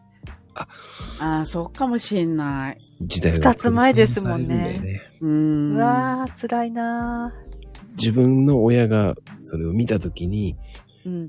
うん。わあ、こんなだったっけって言ってたと思うよね。うん。うーん。だから、ほんと本違当だう。ほんとそうよ。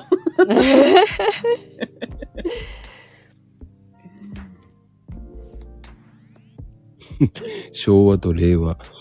ひ一文字違うだけなのにって。そうなんですよね。そ の一文字が大きいんですよね。いやー、そうね。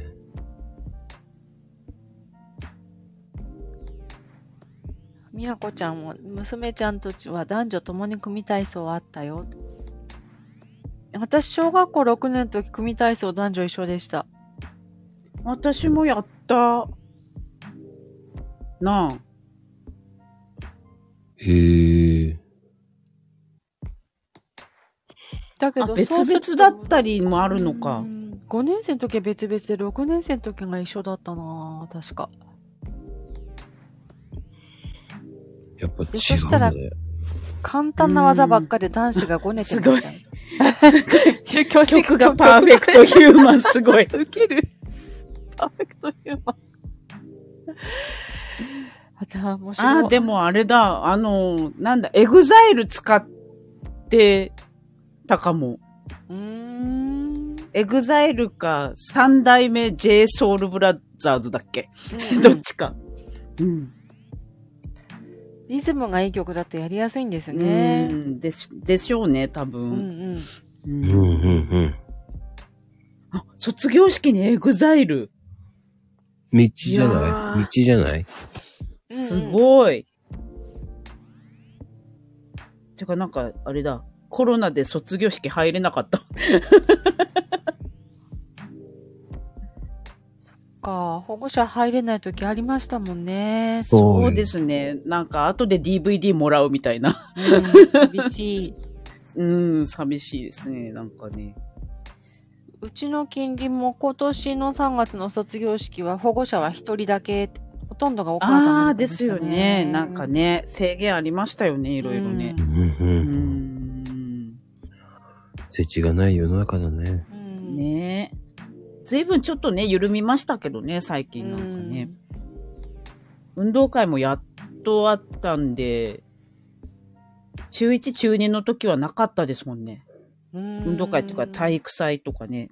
今年やっと保護者入れるみたいなうん感じでした。うん。そっか。うん。違うんだよね。もうそ今うじそゃう。校庭に保護者がぎっしりみたいなのはないわけですね。ない、ないです。スカスカですよ。びっくり。うん。でも一人しか入れないって言うと撮影係大変じゃないですか。そうですね。まあでもね、今携帯で撮れるから、そっか。前みたいな、結構ね、ちょっとこう、ビデオカメラとかだとちょっと重たかったりするけど、でもやっぱりあの、足の速い子とかのうん。親御さんは違いますね。ですよね。三脚持ってくる。うんうんうんそっか、そこまで気合い入れちゃうんだ。気合入ってますよ。足の速い子の親御さんはちょっと違ちゃんう。とちゃんとゴールするところまで取らないといけないから。うん、もうね、全然違いますよ、なんか。うちとかもしかし携たら帯でずっと待ち構えて。うんね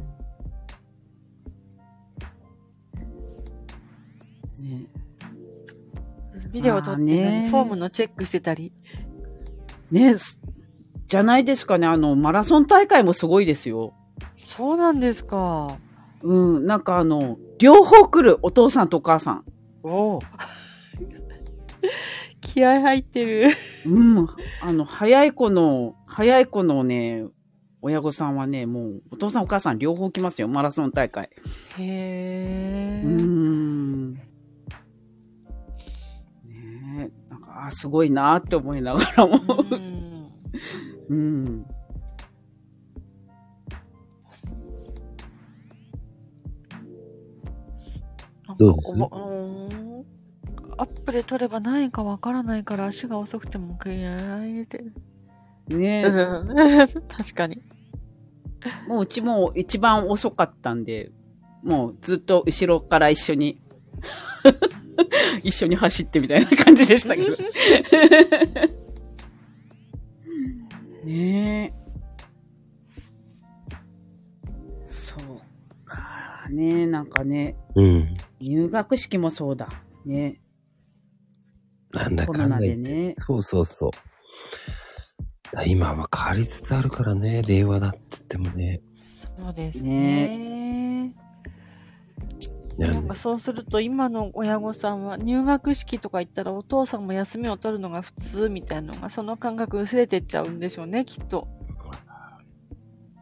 うーん、ねえ、なんかどっちかですとか言われたらね。うん、うーん。なんかうちの近所揃いも揃ってお母さんでしたからね入学式とか卒業式とか行くの。あーね、どっちかって言ったらやっぱお母さんの方がうん休み取りやすかったりとかしますもんね。あとお母さんばっかりのとこポツンとお父さん行きたくなかったりとかね。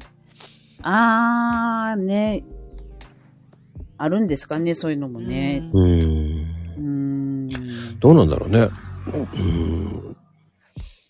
別に休みの取りやすさはそんなにお父さんでもお母さんでも変わらないでしょうと思うんだけど、なんかお母さんばっかりですね。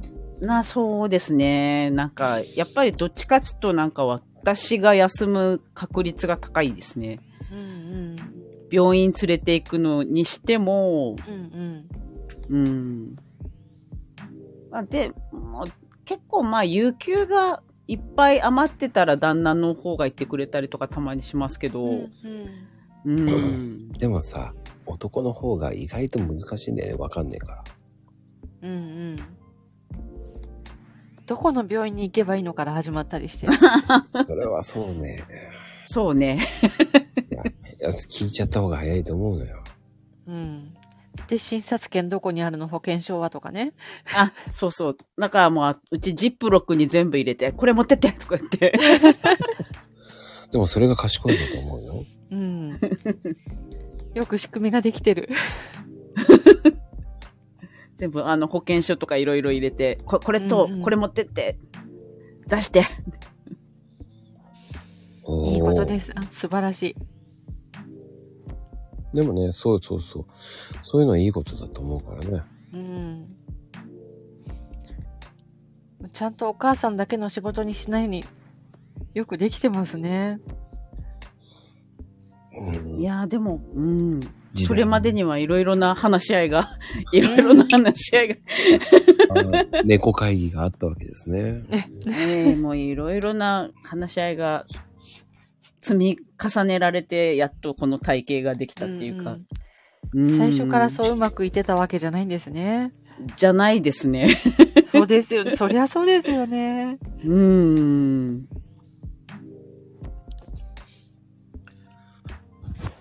やっぱりさ、こう、文化が違うから、受け入れるって大変なんだよね。うんうんうん。そうね、役員、役員もね、結構お母さんがね、結構出るよねそうですね。そういう巻き込まれるのね、大変だね。あ、はーい。あ、今ちょっと息子が、息子が乱入してきました。 はい、どうぞ。おやすみなさい。もう大丈夫昨日波動砲言ってもう超変に思われなかったいや、何やってんのお母さんって。 何やってんのお母さん。お俺寝るから、みたいな。 今もうそんな感じだろうね。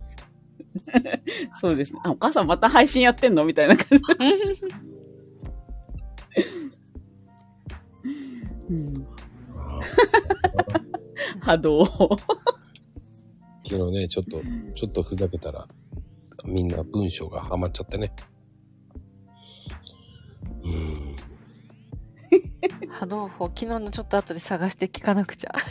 面白いですよ。はい。楽しみにしてます。いや、もう今日なんかあの、なんだっけな、夕方、まゆみさんと、まこちゃんが、 まゆみちゃんとまこちゃんがやってたあの、なんだっけ、言いたい放題夕方、言いたい放題。あれ、車の中で聞いてたんですよ。はい。おう旦那が運転してて、すっごい笑ってました。 波動砲で。あ、そう。あ、それが昨日の波動砲かっていう感じか。そうそう、そうです、そうです。 もう、あんなくだらない番組聞いてたのね。いや、いやでもなんか爆笑してましたよ。そうこの二人面白いなって言ってただろうね。 な何やってんだと思いますよ、本当に。いや、でも楽しかったですよ。い言いたい放題って面白いのかなっていうね。あの、ご飯あるあるとか、すごい聞いてましたけど、 今日。ああ、あれは僕 の、味見しないしないとか、そういう。ああ、ねえ、しないの困るよね。あのー、はるこさん、ん。や んないっすよ。はいご飯って味見しますう作ってるん、時。します。ほら、いるじゃない、真面目な。真面目。あの、味見とかしない時もありますいや、汁物、煮物、汁物は味見しますね。炒め物とかはもうそのまま出しちゃいますね。味見しないで。ポイントが違う、ポイントなんだね。ん波動法の話だよ。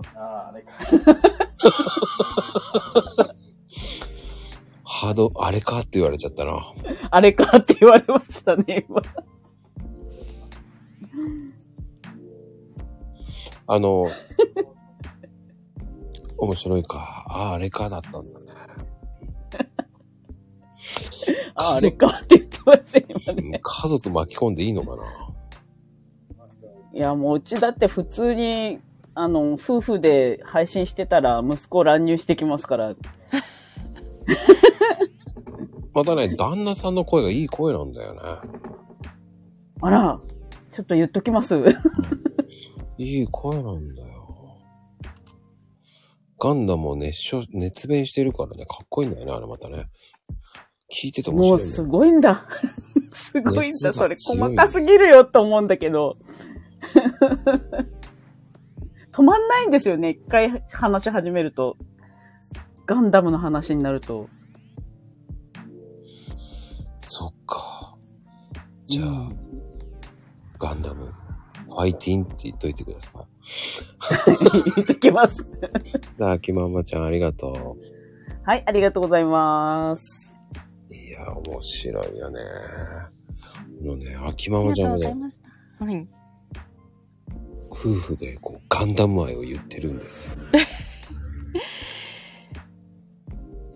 ガンダム、どの、どの辺のガンダムなんでしょう私、オリジンしか知らないんですけど。あ、だからもう、もう全部言ってるんですよ。すごいなぁ。もう熱く語ってるからね。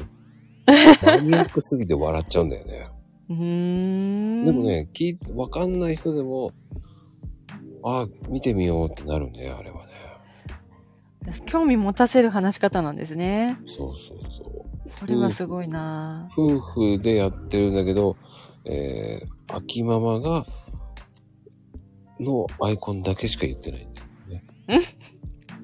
あ、ユニコーンだって。そう、ユニコーンが好きなんですようね。ーん。てか、旦那さんとの会話が仲良しで素敵なんだよって、それ羨ましいですね。うん、あの、はるこさんもこう、音楽談義で盛り上がんないんですかうちね、共通点どこにあるんだろええう。音楽はないな、あの人は。ないんですかないんですよ。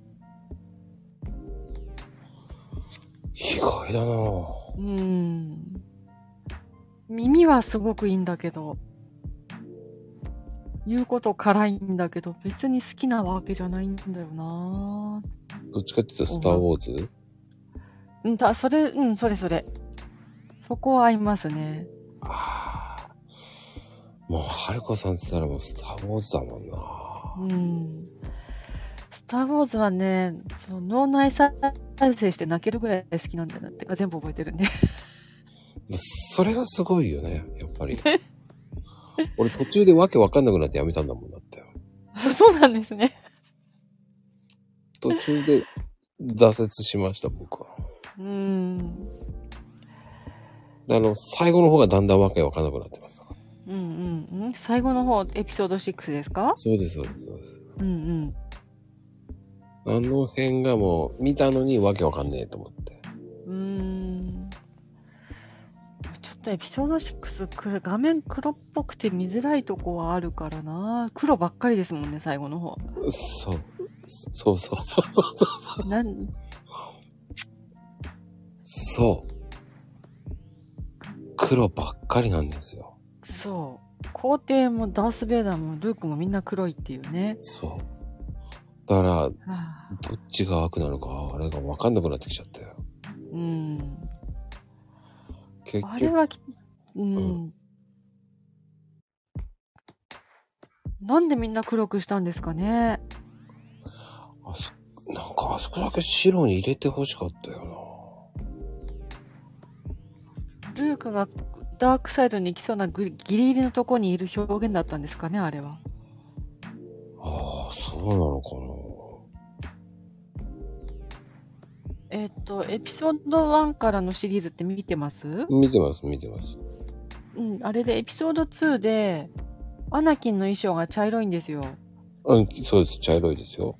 うん、あれもダークサイドに行きかけてるからって、行くってのの、だっていう意味で茶色だったらしいんですよね。あの衣装の色。ええオビワンは白なのに、アナキンが茶色いのは、だんだんダークサイドに行きそうだからっていう。ええちゃんと衣装の色には意味があるんだそうですよ。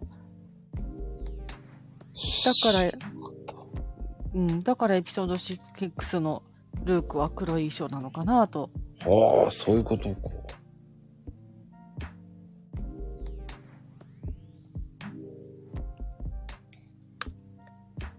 あと、映画じゃないけど、オペラ座の怪人ってミュージカル見た、見たことあある人いりるまかす、なあります、あります。あれの第2幕の最初が仮面舞踏会、仮面舞踏会なんかマスカレードって曲で始まるんですけど。マスカレード、いい曲ですよ。いい曲ですよね。で、あれで、劇場側の人みんなモノトーンの衣装着てるんですよ。うん、うん、うん。で、そこに登場する怪人が赤い衣装なんですね。うん、で、クリスティーヌの衣装がピンクなんですよ。うん、うん、うん、うんうん。あれはちょっと怪人に染まりかけているからなんだそうです。そういう意味があるんだ。そういう意味なんですって。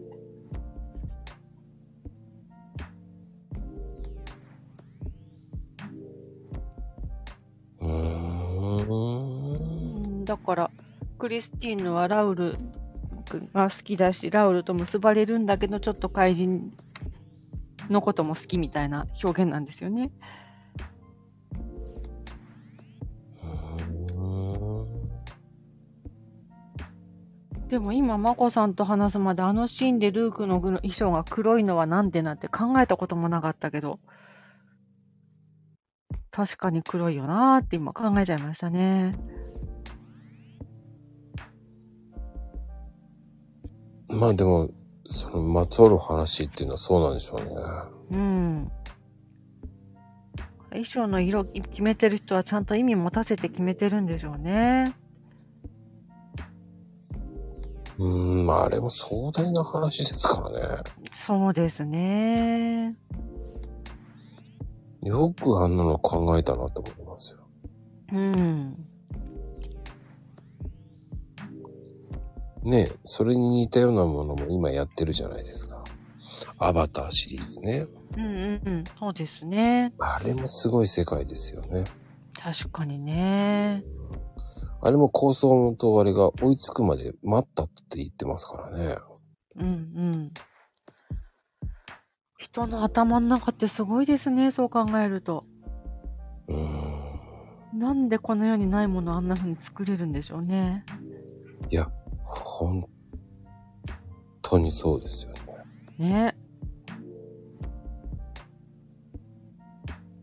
なんかない世界を作れるってすごすぎますよね。確かに。不思議ですね。ほんねえ。本当にないのかなとか思っちゃいますよね。うん。いやー、そういうふうに調べる、知るっていうか、まあ、うん、なんだろうね。やっぱりこう、何でもそういうふうに、こう、紐付けたくなるっていうのもありますよね。うんうん。そうですね。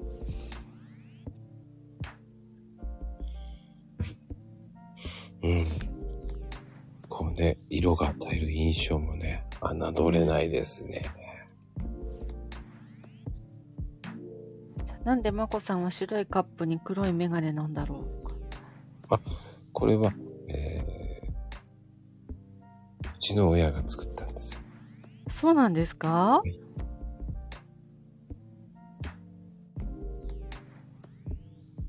そうなんですよ。うーん。これ、コーヒーがこぼれそうになってんのか髪の毛なのか、歩いてるからこぼれそうなんですかそうです、そうです。そうですうーん。あの、僕こんな絵心はないですから。こ れ35年前にあるんですよ。35え年前。えー、すごい。これはすごい印象に残りますよね。えーそうですか。うん。ここぼれそうなコーヒーが髪の毛みたいで。でもこれ一歩下がらないとコーヒーはこぼれちゃいますね。うん。コーヒーがこぼれないように歩かないと。これ、アイコンサイズにしないといけないんでね。あの、ああ、足が短くしてる。本当は長いんですか長いです。うーん。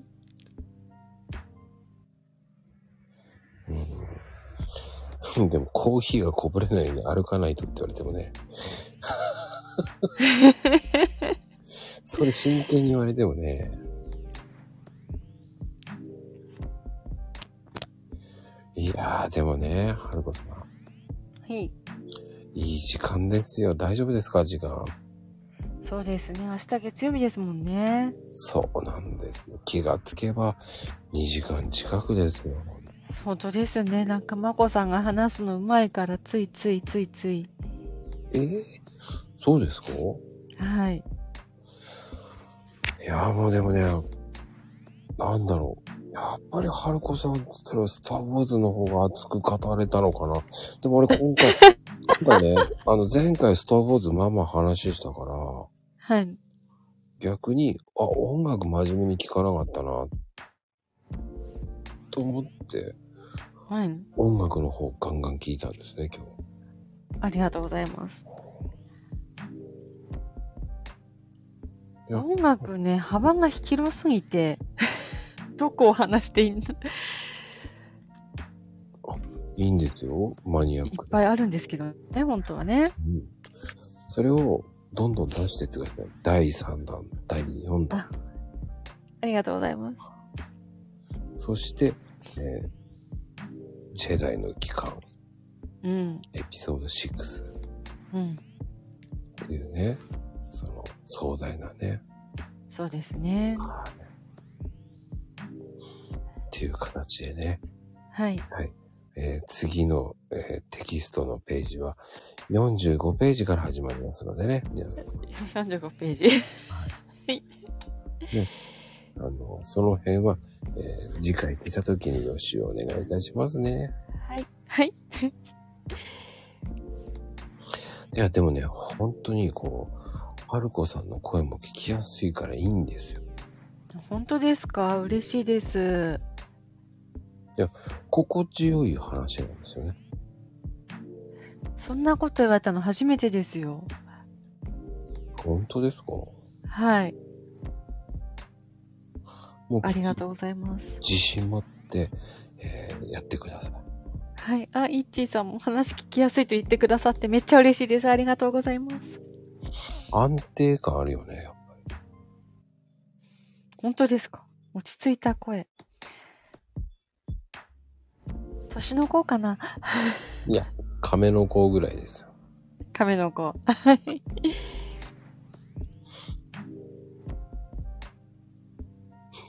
聞き入るな、聞き入るなって感じだけどね。 まあでも、本当に今日は、こう、なんだろうね。今までの中でゆっくりこう、なんだろう、まったりした配信ができたっていうか。もうリラックスができたかなーっていう。確かに。そんなにマシンガントークできませんから、私。はい。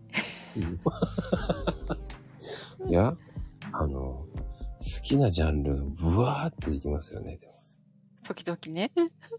それが面白い。それがね、素敵なんですよ。やっぱ、はるこさんのね。スター・ウォーズの後食いつきがすごいとか。そうそうそうそう。もう、めっちゃ食いつきいいからね。でも、まあ上手かってぐらい食いつきましたね。でも、俺はその音楽もやりつつ、たまには、で、スター・ウォーズの話するのもありだと思う。はい。箸休めの、ついとかそういうので。そうですね。もうだっていろんな話があるわけじゃないですか。はい。それを質問形式にやるとかね。うんうん。そうすると結構面白いんじゃないかな。そうですね。でもね、これからも楽しいツイッターライフで、はい。うん。えー今日のゲスト、ね、あの、スーパー、スーパー、スーパーセレブの春子さんでしたね。はいも別にセレブじゃないですよ、全然。う一応言ってるだけですけどねあ。りがとうございます。では、次はね、第3章、私は私っていう、えーテキスト45ページから始まりますのでね、よろしくお願いいたします、本当に。はい。では、皆さんテ、キスト、そんなにあったんですね、テキスト。 知らなかった。ありますよ。春子のすべてテキスト1っていうのがありますからね。はい。はい。一冊で、えーあの、春子消防から売られてますのでね、皆さんね。はい。えちょっと10月から、えー一冊がと高くなりました。758円になっておりますので細ね、かい、細かい。税込みですね。はい。ただし、えーあの、一応、あの、数には限りがございます。あの、亡くなる前に、早め、早めのパブロンじゃなく、テキストをお買い求めくださ い。てなことでね、春子先生。では、ありがとうございました。ほどんうもありがとうございました。はい。おやすみ。おやすみなさい。おやすみ、ちょちょリーナです。